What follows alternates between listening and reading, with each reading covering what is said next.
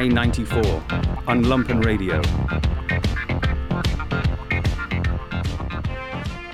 Welcome, everybody, once again to another edition of I 94. As always, my name is Mr. Jamie Trecker. I am joined by Mr. Jeremy Kitchen. Good morning. And Mr. Michael Sack. Hey, Jamie. Today, we're going to be speaking with the author Chelsea G. Summers. She's got a brand new book out. It's called A Certain Hunger. It is out now from Unnamed Press. Is that correct? Unnamed? Yes. Yes. Unnamed. Man, that's a, how many presses are there in the world, man? There's don't so know. many. It's it's like a thousand of them every day. Tens of thousands. I will, I will tell you this, Chelsea. Your uh, representative from Unnamed, Olivia, is fantastic because pe- She is. She responds very quickly and very enthusiastically. I think it's Los Angeles, right? She out in L.A. It is. Yeah, amazing. Chelsea, as you can hear, has joined us. She's joining us from just outside of Stockholm, Sweden. Uh, thank you again so much for joining us today, Chelsea. Really appreciate it. Thanks so much. It's my pleasure. So, Chelsea, let's start off at the beginning. Um, you've actually had a very long career in writing for, um, I guess, what we used to call downtown magazines when I lived in New York City. Uh, I believe you were a popular sex columnist. Is that right? We, I was, yeah. uh, sort of. Um, it was for Adult Magazine, which was online and slightly in with the in crowd. It was it was hip, and somehow I was missed. Yep. Was Yeah. that Nerve? No, uh, it was called Adult. Adult. Oh, oh, it is Yeah. literally an adult. yeah, no. Yeah. And because we share kind of a mutual acquaintance, I think you're friends with the illustrator Molly Crabapple. So, um, yeah, no, she's a very good friend of mine. Yeah, Yep. I kind of know her uh, sideways because she's friends with some people. I have a lot of uh, friends in the comic book community, uh, so you know, kind of a side reel thing. Um, let's start though. This book is, uh, you know, when I read it, I don't know if you're familiar with uh, John Lanchester's A Debt to Pleasure, which came out in uh, the '90s. Uh, Booker Prize winner. Um, it's one of my favorite books, actually. So when I read this, uh, I was like, oh, you know, this is kind of a, a female take on sort of the same thing.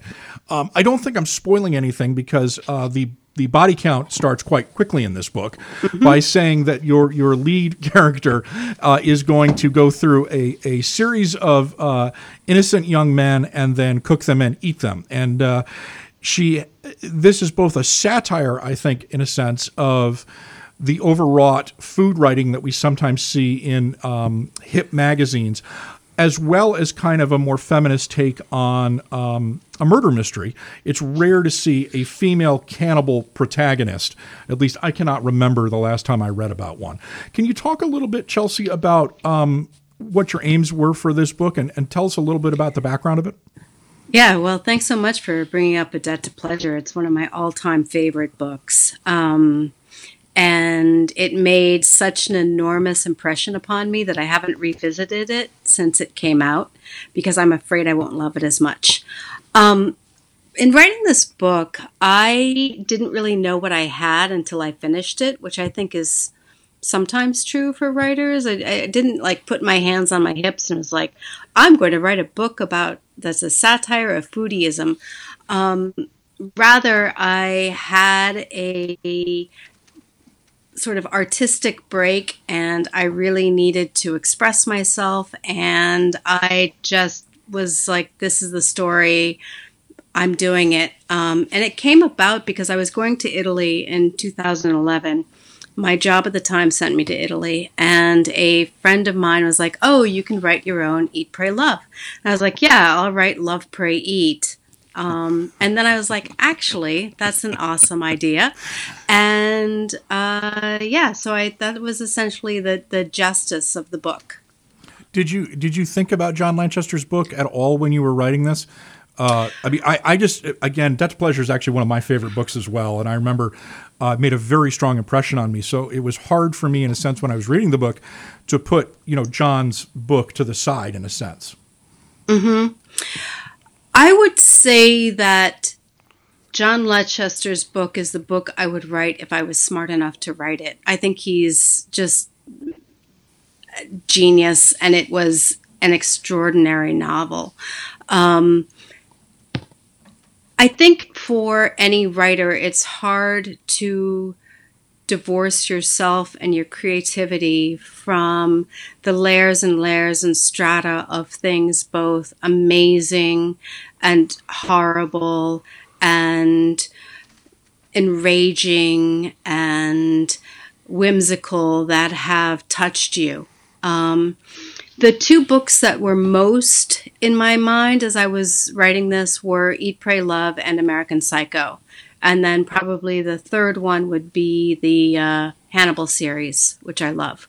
Um, and it, you're right that I did want to. I, I did think about this being a an ardently feminist take on a crime story, uh, and that I wanted to put feminist thought at the center of of the story, but do it in a way that wasn't like annoying. I hope. Although I guess a lot of people are annoyed by the book, so whatever. Whoops. I, I, don't think the book was annoying. I think I think Dorothy was unlikable for sure.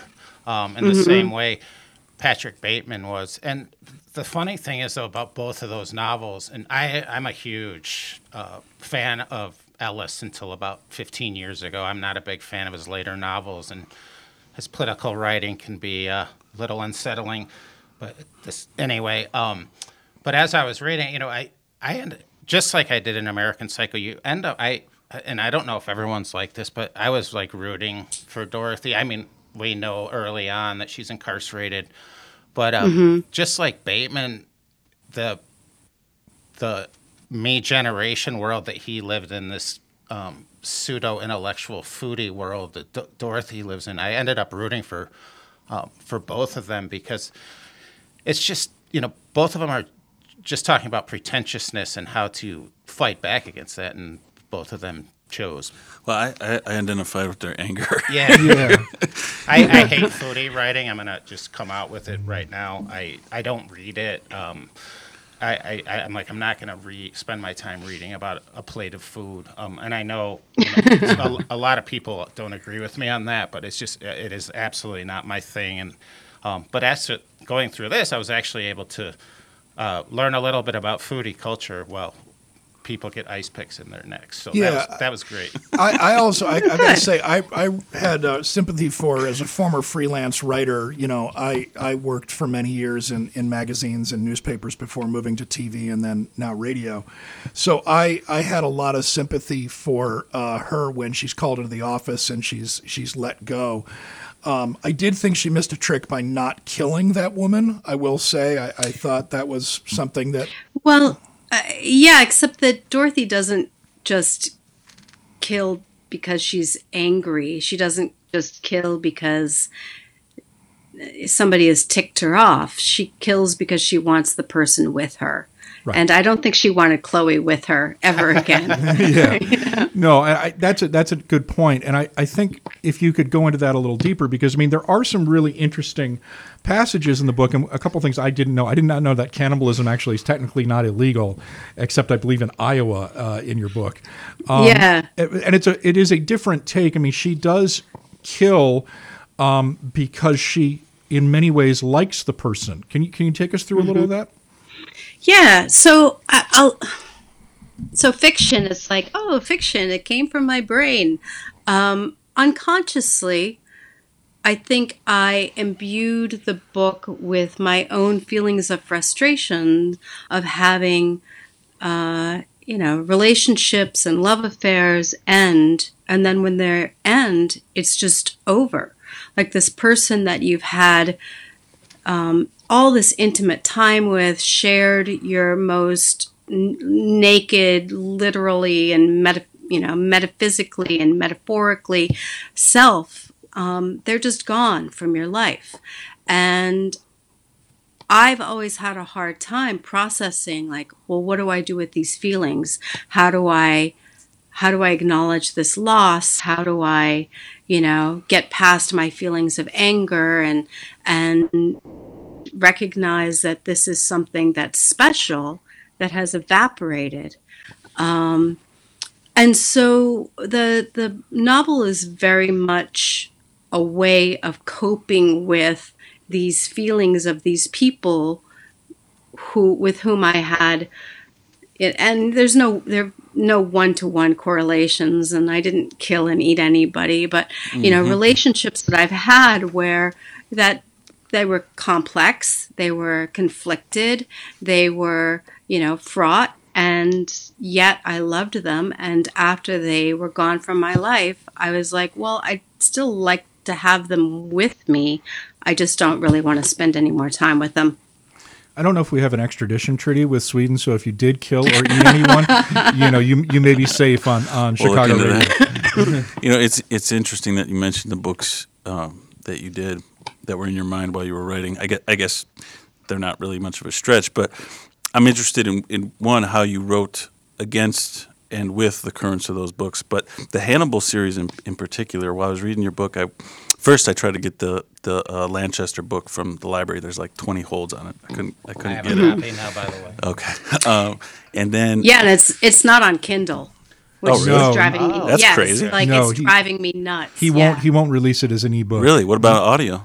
Uh, it's not an audiobook either. Really? Um, he he's very not to derail this, but he's very strict about that. He does he wants it in paper, Oh. and he wants people to sit down and read it because he believes very strongly in the old fashioned book reading experience. He wrote a column for the Guardian, I believe, or it was either the Guardian or the London Review of Books about that. He and must about be a genius. why he's he's, got not doing leverage that. like that.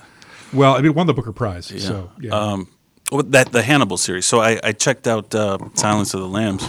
I hadn't read Mm-hmm. it from the from the library, and uh, there's this line in there where Harris, the author, is, is describing Lecter, and he says um, he says something like his his mind was unbound by by hate or love, the way uh, Milton's mind was unbound by physics. His mind was free. Um, Dorothy I, I, that was kind of that was kind of the fun of reading the book for me is trying to figure out whether or not her mind, whether or not she was really in control, and um, I wanted to know if you had your mind if you were certain about her in that sense while you were writing, or if she kind of danced around. She was hard to get a hold of while you were writing her. Uh, well, first to Hannibal. Um, the I, I like I love the series. I love the television series. I I love all things as problematic as they are, and they really are. Um, the I it's a it's a horror genre, it's a horror series. It's very much part of my blood at this point.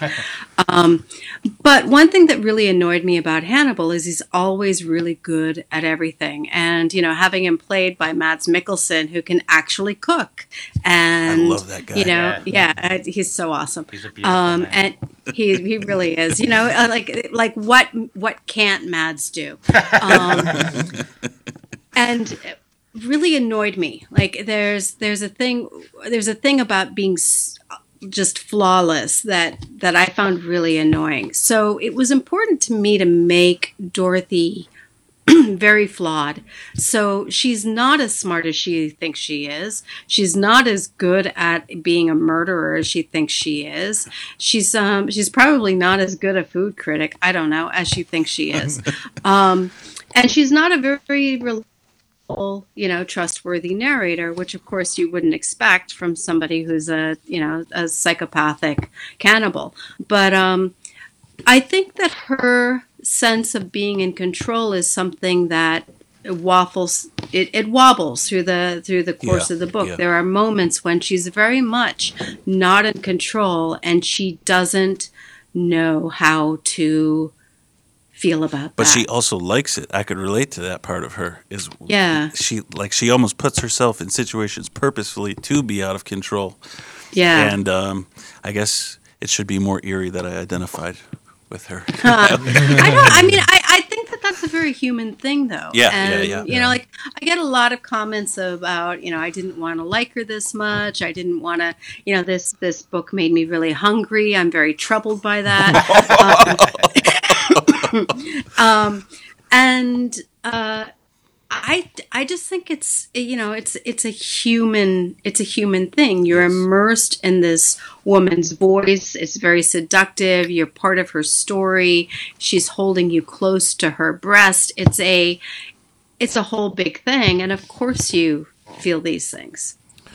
We're speaking with the author, Chelsea G. Summers. Her new book is A Certain Hunger. It's a novel out right now. And actually, we should take a break and listen to some of Chelsea's writing. Uh, this week, as always, the novel is read by Shanna Van Volt. Music is provided to us today by Alabaster de Plume. It's from the International Anthem Recording Company. And we thank both of them. We'll be right back after this short interlude with a reading from A Certain Hunger. We're speaking with Chelsea Summers. People tend to think that the most natural stories begin at their beginning and unwind their middle to their completion, and sometimes they do.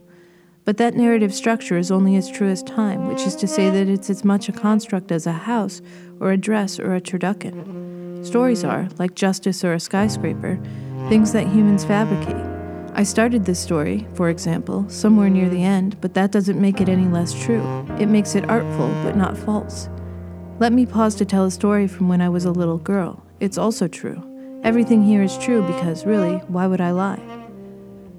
When I was very young, long before I ever lost my virginity or ever kissed a boy, around 12, I think, I had a vision. I imagined throwing a lavish affair, a sort of punctuation mark, on my adult life. I saw myself inviting all my lovers, present and past, to a dinner party. I knew even if puberty was dawning, fluffy and pointed as a kitten, that my life would be rich with men.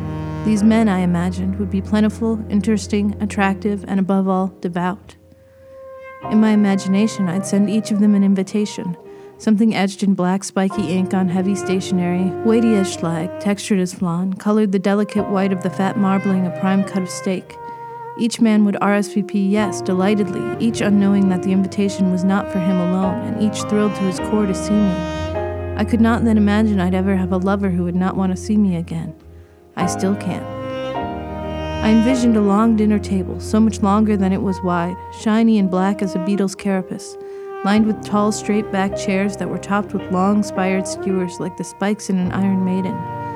In my imagination, these men I loved would sit together, ranged along the two sides of the table, joined by their adoration for me and united in their befuddlement. They wouldn't know each other, they wouldn't know why they were there, and I would sit at the head of the table smiling.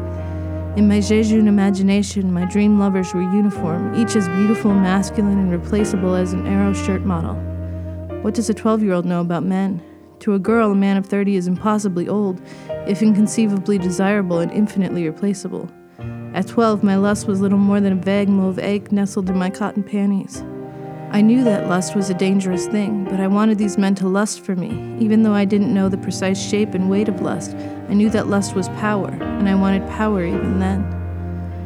Thus, my painfully specific imagined feast, the formal invitations, the long and slick black table, the two martial lines of men, the spiky dining tables, the shining cutlery, the glinting of the glasses, the smell of the roast meat, the quiet sound of polite if menacing conversation, the palpable befuddlement, and my sitting poised and plumped as a Persian cat at the table's head. Thus my fantasy of power. This from the fecund imaginations of a 12 year old girl. It's amazing I didn't turn out worse than I did. And that was an excerpt from the novel A Certain Hunger. It's out now by Chelsea G. Summers, and we're speaking to her live from somewhere outside of Stockholm.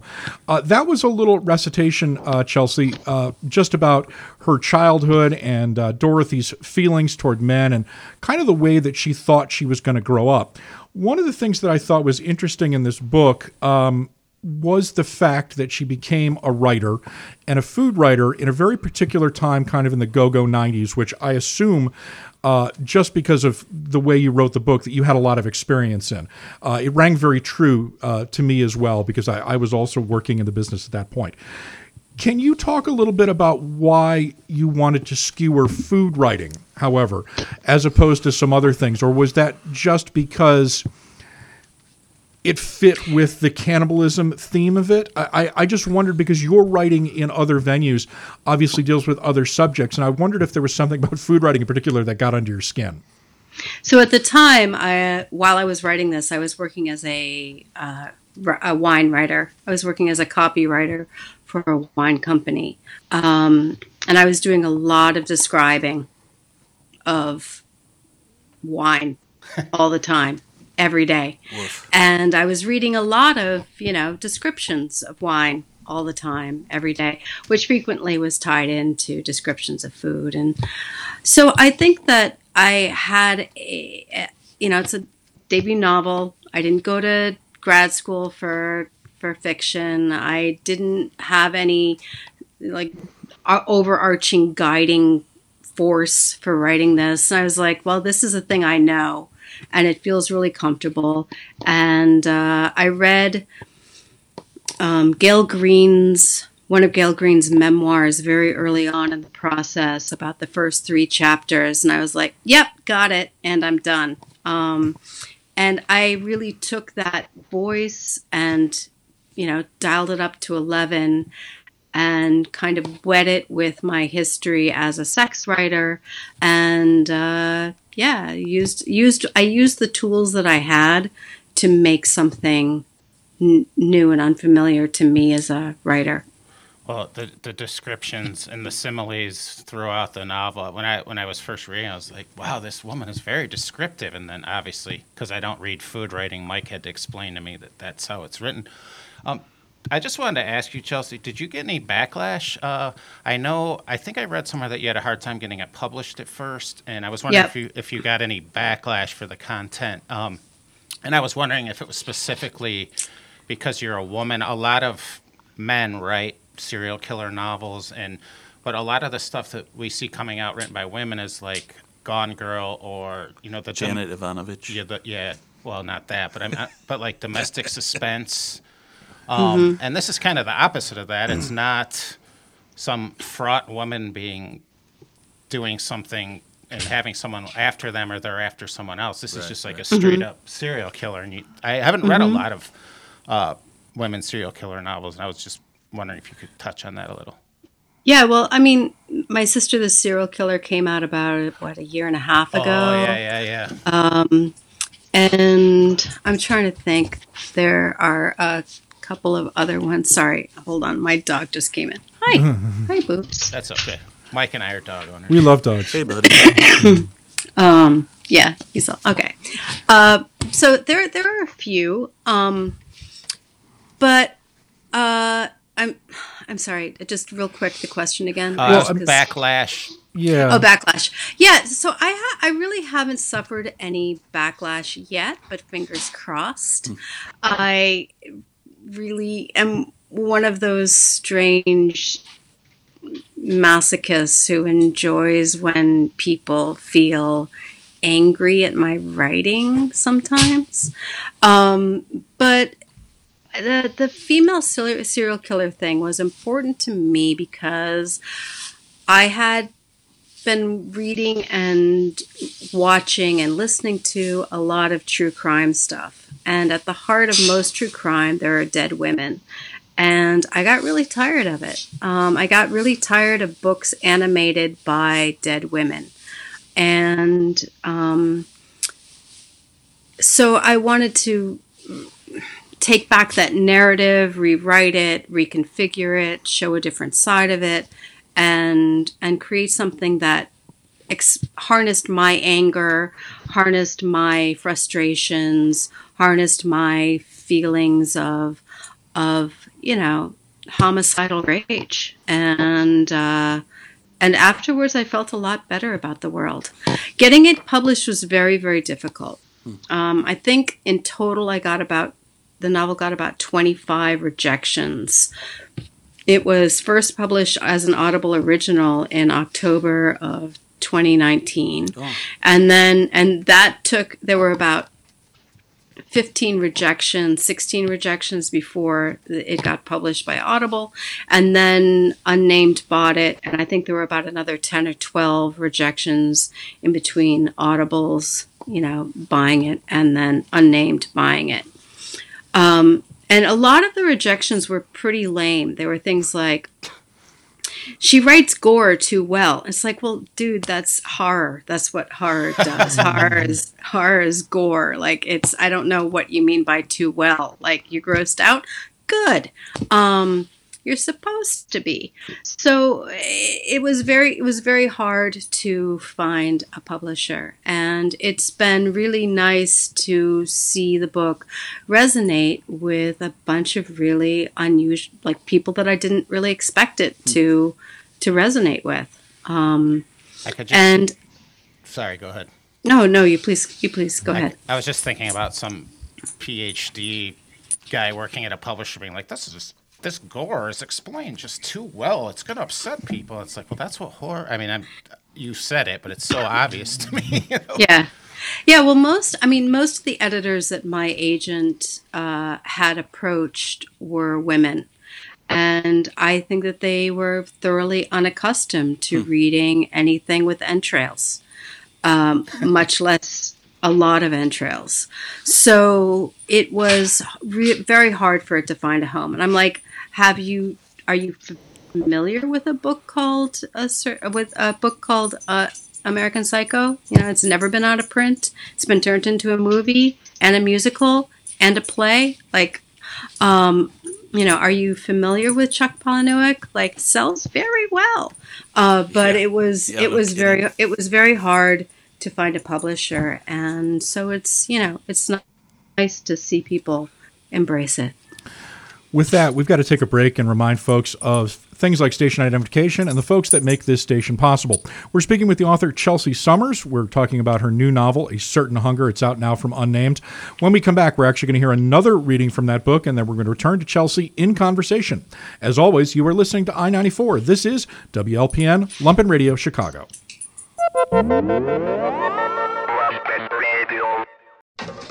This spring on I 94.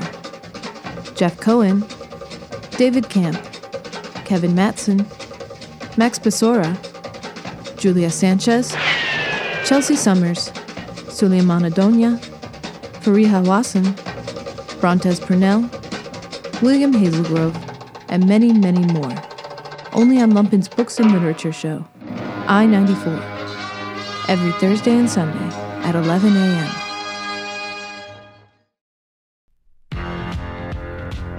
And now back to I 94 on Lumpen Radio. The human body holds 66 pounds of comestible meat on average, more than you might expect given how much of humans is inedible.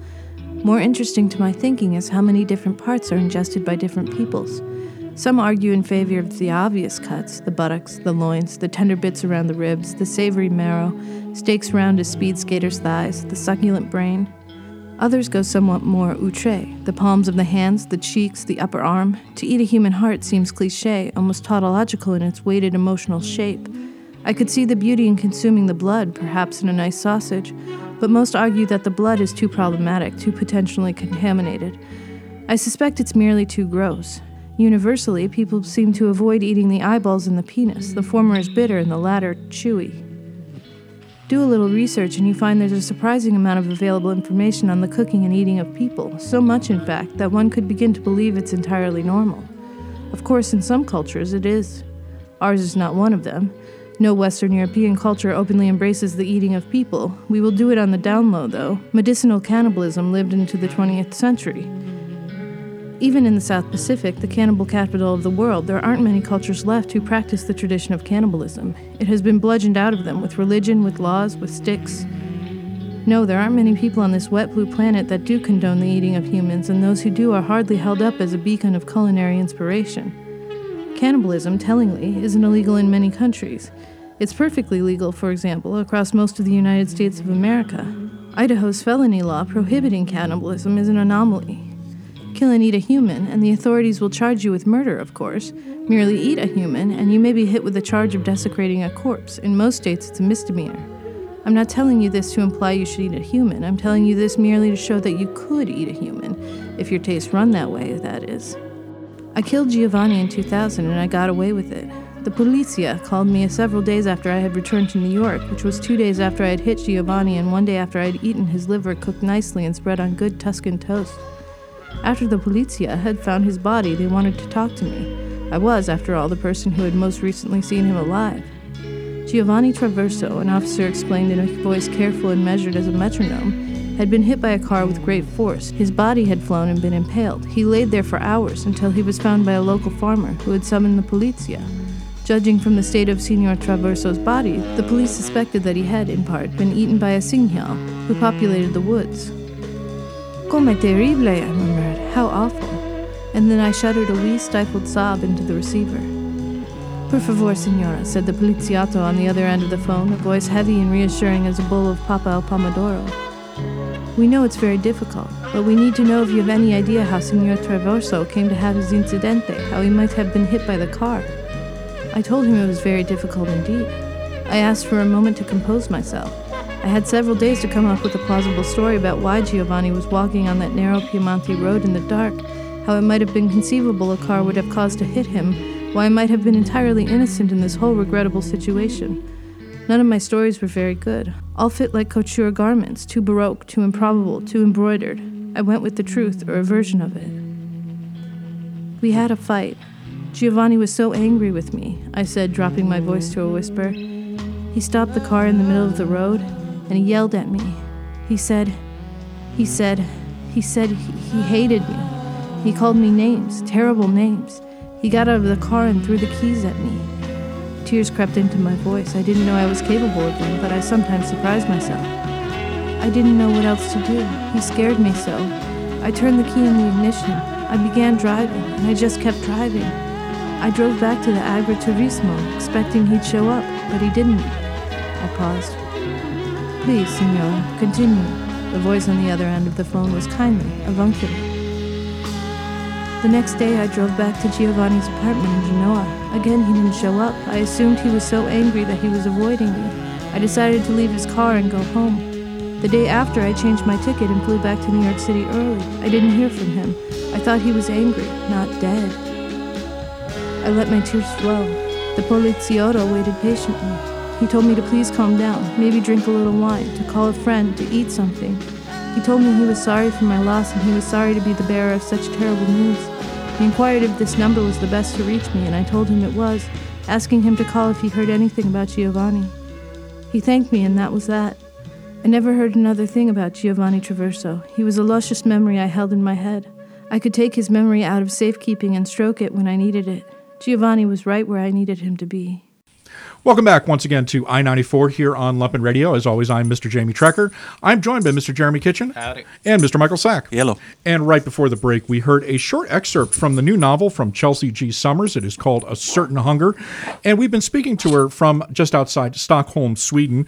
Uh, right before the break, you were talking about how difficult it was to get this novel published. And, uh, you know, the, the the problems that it seemed that uh, certain editors had with your description of gore and stuff.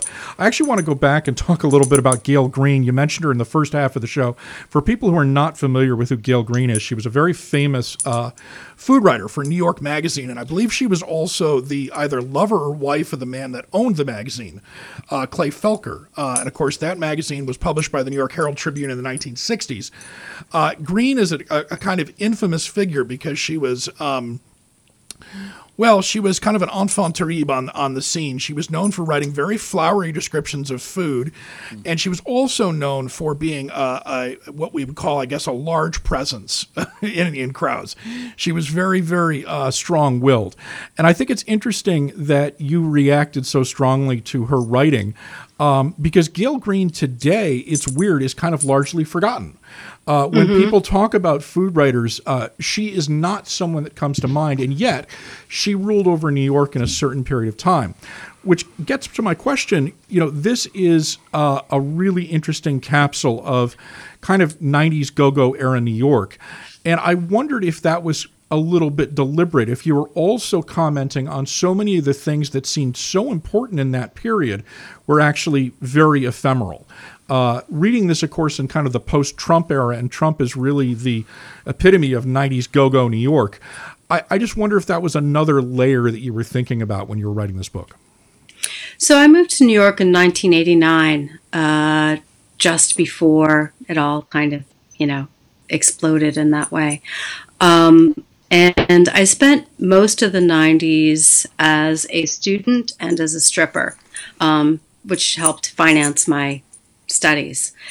And so, and, and part of that time also, I was I was working in restaurants and uh, working as a hostess, as a server, um, at you know like top restaurants. So I saw a lot of that kind of you know I don't know if you remember the food from the 90s, but it was always like make build the plate higher. Like the higher the food, the closer to God. It was all these towering stacks of food with like stuff sticking out of the center of it, like it, it, you know, like little skyscrapers of food. Um, and I just thought the whole thing was absolutely absurd. And Oh, yet there was is. something, yeah, there was, there was something about the the about 90s New York that I look back at now and I really I really miss. Like my neighborhood has changed and and the city has changed and a lot of those things about the you know like the the loss of neighborhood stores the loss of of neighborhood businesses the encroaching like global corporation Duane Reade on every block thing that really began in the 90s and so much of the book was also spurred by just a love letter to a city that is gone. Is, would you say that would tie in with your character of Emma, who was Dorothy's best friend? She was mm-hmm. in college. She was kind of a, just a, a nobody nerd, and then she became this like punk rock super artist in New York, also a recluse. And w- would you would you say that that would be also? I don't know. uh, Is would, would you say Emma's satire, or or did you, or was that? I mean, I think that there are, th- sorry, I think that there are things about the art, the way that, that uh, Emma talks about her art that suggests satire. There, it is, it is on a, on a, you know, like it's a book with I think, multiple levels. And one of those levels is the art world, which is absolutely rich for satire. I don't know enough about it. Um, Emma was always, to me, kind of a second half, like the, the other side of Dorothy, like Dorothy's missing moral compass. And uh, it's funny that you brought up my, Mal, Molly Crabapple at the beginning, but she was my muse. Like I wrote it, I wrote Emma for and based on, or inspired by, not based on, um, by Molly. Who's Yeah. that? Who's that behind you, Chelsea? Um, that was my dog. I know what's. Oh, My just, dog. what's his name? Oh, his name is Bob the dog, Nice. and he's a yeah, he's a year and a half old mini Australian Shepherd. And Oh man, that's so sweet. we I that migrated here in August. That's gotcha. great. Mike and I have four dogs between us. So. You know, guys, we should we should give a shout out to uh, Tori Telfer while we're on there. When we're talking about other literature, we did a book with her called Lady Killers. It was all about female serial killers Oh, through yeah, I history. read- oh, cool. Yeah, I read that book. Yeah. Yeah, Tori was one of our really early shows. She used to live here. I think she's in Brooklyn now. Yeah, I think she is now. Um, going back to Molly, for people that don't know who, who Molly Crabapple is, she's a very well-known illustrator and a uh, interesting journalist as well. Uh, she is not a recluse. She actually has gone around the world and drawn uh, books about Guantanamo Bay and uh, real suffering in the world. I, I really encourage people, uh, since we're since you mentioned her, to go check out her work because it's uh, extremely good. Uh, Fantagraphics, I believe, is her current publisher. I could be wrong about that, but Yeah, and uh, her she's got a book contract with I Random House. Yeah, she's okay. writing a book about the Bund. Okay. You know, it was uh, uh, another thing that I found amazing was the discussion of baked Alaska. That was one of my. I had Uh, no idea what that was. Really? yeah, I thought it was fish. yeah, Oh no. I not. thought that, that was one of my favorite uh, descriptions in the book. Just the the the way that she thought about it and explained it. I, I just wanted to throw that out there. I thought that was a little magnificent. Have you guys had it before?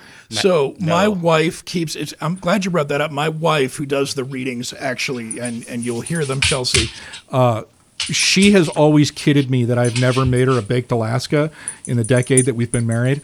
And as you mm-hmm. know, baked Alaska is obviously one of the most difficult pain in the butt things to to actually make. Uh, it is ice cream that is basically baked, and it was a common uh, thing that was served uh, at the start, actually, of uh, the republic here in the United States. Thomas Jefferson was a big fan of it. Oh, okay. She I said, had no even I had to admit that Baked Alaska was nothing but a cake novelty act after a very long description. And I, I, I, I- it's at the very end of the book. I, I thought that was just like a little magnificent chunk of writing. I really enjoyed that part. Just that Thank upset. you. Let's talk a little bit about the way that you set the narrative up. I thought it was an interesting choice that we find out fairly early that Dorothy is actually in jail. Why mm-hmm. did you make the choice to tell the story in that way and instead of kind of leaving it open for suspense at the end? So I knew that I wanted it to be a first person book. Like I wanted I wanted Dorothy to tell her own story. And the only way that it would make sense for her to tell her own story is if she's doing it from prison. So then the question becomes, well, well the questions become how does she get caught? Like what trips her up? And why bother telling this story? Um, and the I, I guess the other the other thing is like as I mentioned, I've watched consumed just a ton of true crime, and I've always had a hard time with the way that those narratives are told as a finished kind of complete piece generally as sort of propaganda a way to show that cops do what they're supposed to be doing and they're really good at their jobs and and and we should feel safe and and all of that. Um, a lot of a lot of crimes aren't solved and uh, and this it was like I felt like I wanted to take the focus off the the whether or not she gets caught and and just you're you know from the beginning that she's in jail she's telling that story and it's not a question We currently have a serial killer in Chicago that's a possible serial killer that's responsible for 51, Yeah. uh, uh, 51 murders, Wow. and they they have no idea who it is. And I think the homicide clearance rate in general is like 13%. yeah, it's real bad here. yeah But uh, what I, although I, when I watched that Night Stalker documentary recently, and the cops really screwed the pooch on that one. I mean, it was just like repeated mistakes, and that uh, the other guy too, the uh, Golden State guy. That guy was actually a cop, and he certainly wasn't. But I, I know what you're saying, and, and especially fictionalized accounts. You know, it's like the hero cop saves them from the serial killer. Um, I just wanted to point out that somebody else had, had it wasn't really a question. You know, not really. It wasn't really a question. Um, when you, I mean, this is obviously your debut novel, Chelsea. Can you tell us a little bit about what you hope to accomplish with the book? I mean, is you're you're coming to fiction um, somewhat late. I mean, I think as you mentioned, you didn't go to grad school, which to me is a plus, by the way. no i did i did go to grad school I i didn't not go for to writing, grad though. school for writing Yeah, yeah, for i went to grad school for for literature oh, okay. cool.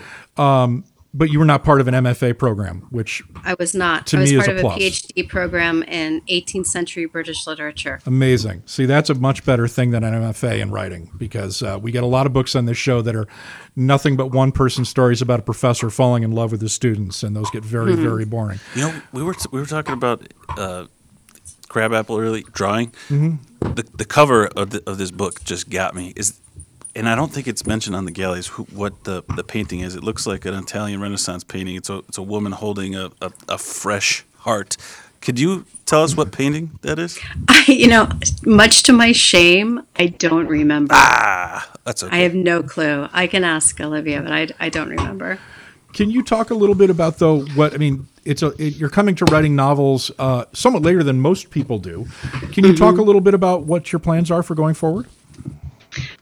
Gosh, I hope it gets turned into a television series. I'm extremely wealthy and I can afford to, you know, do my own fun.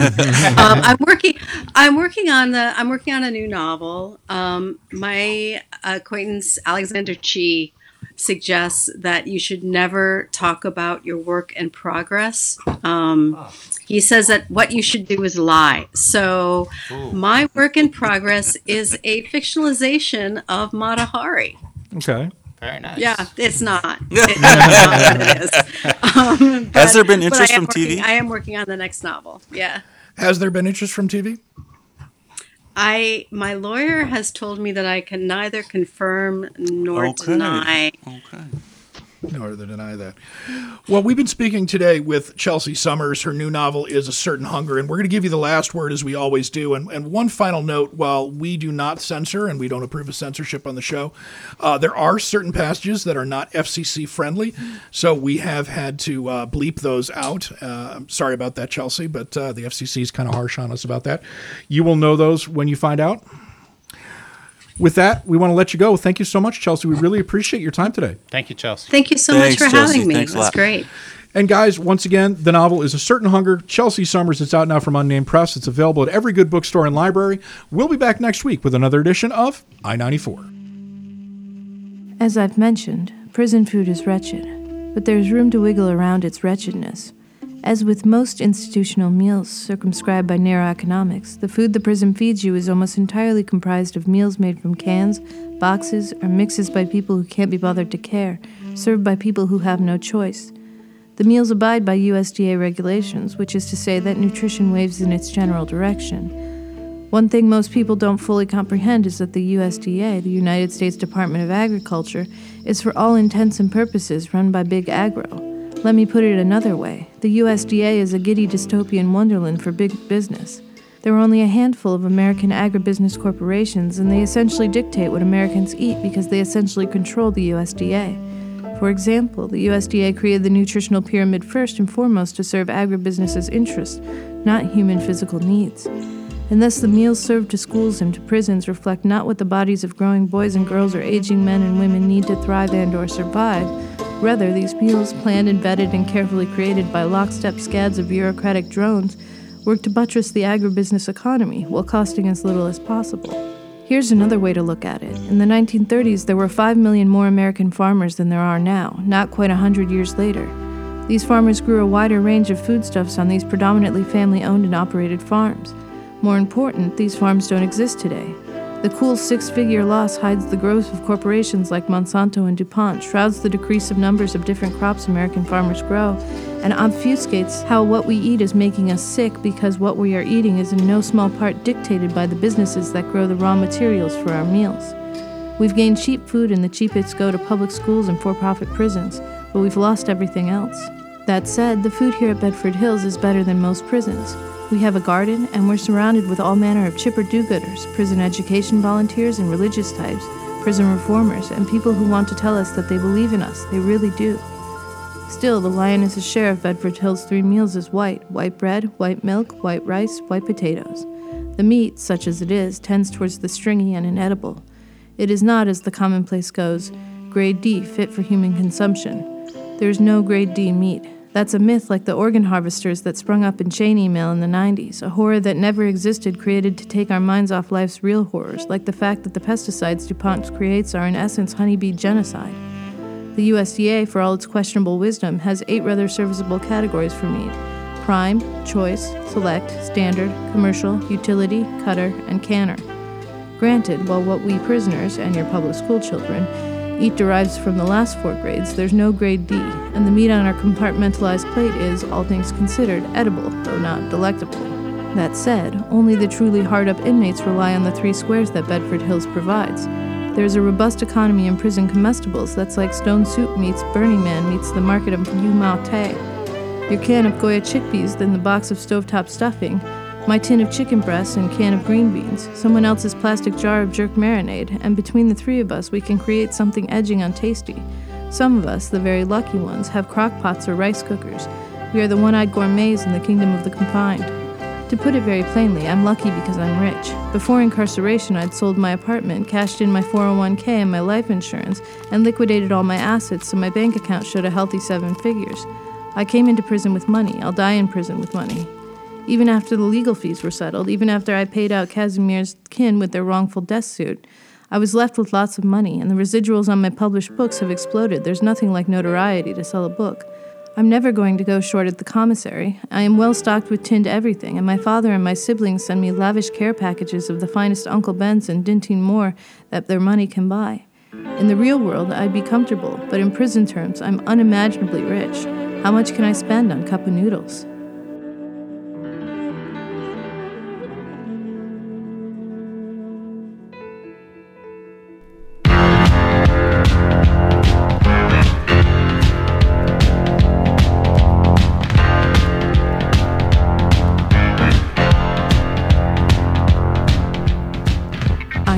Is Lumpen Radio's books and literature program, airing every Sunday and Thursday at 11 a.m. Central.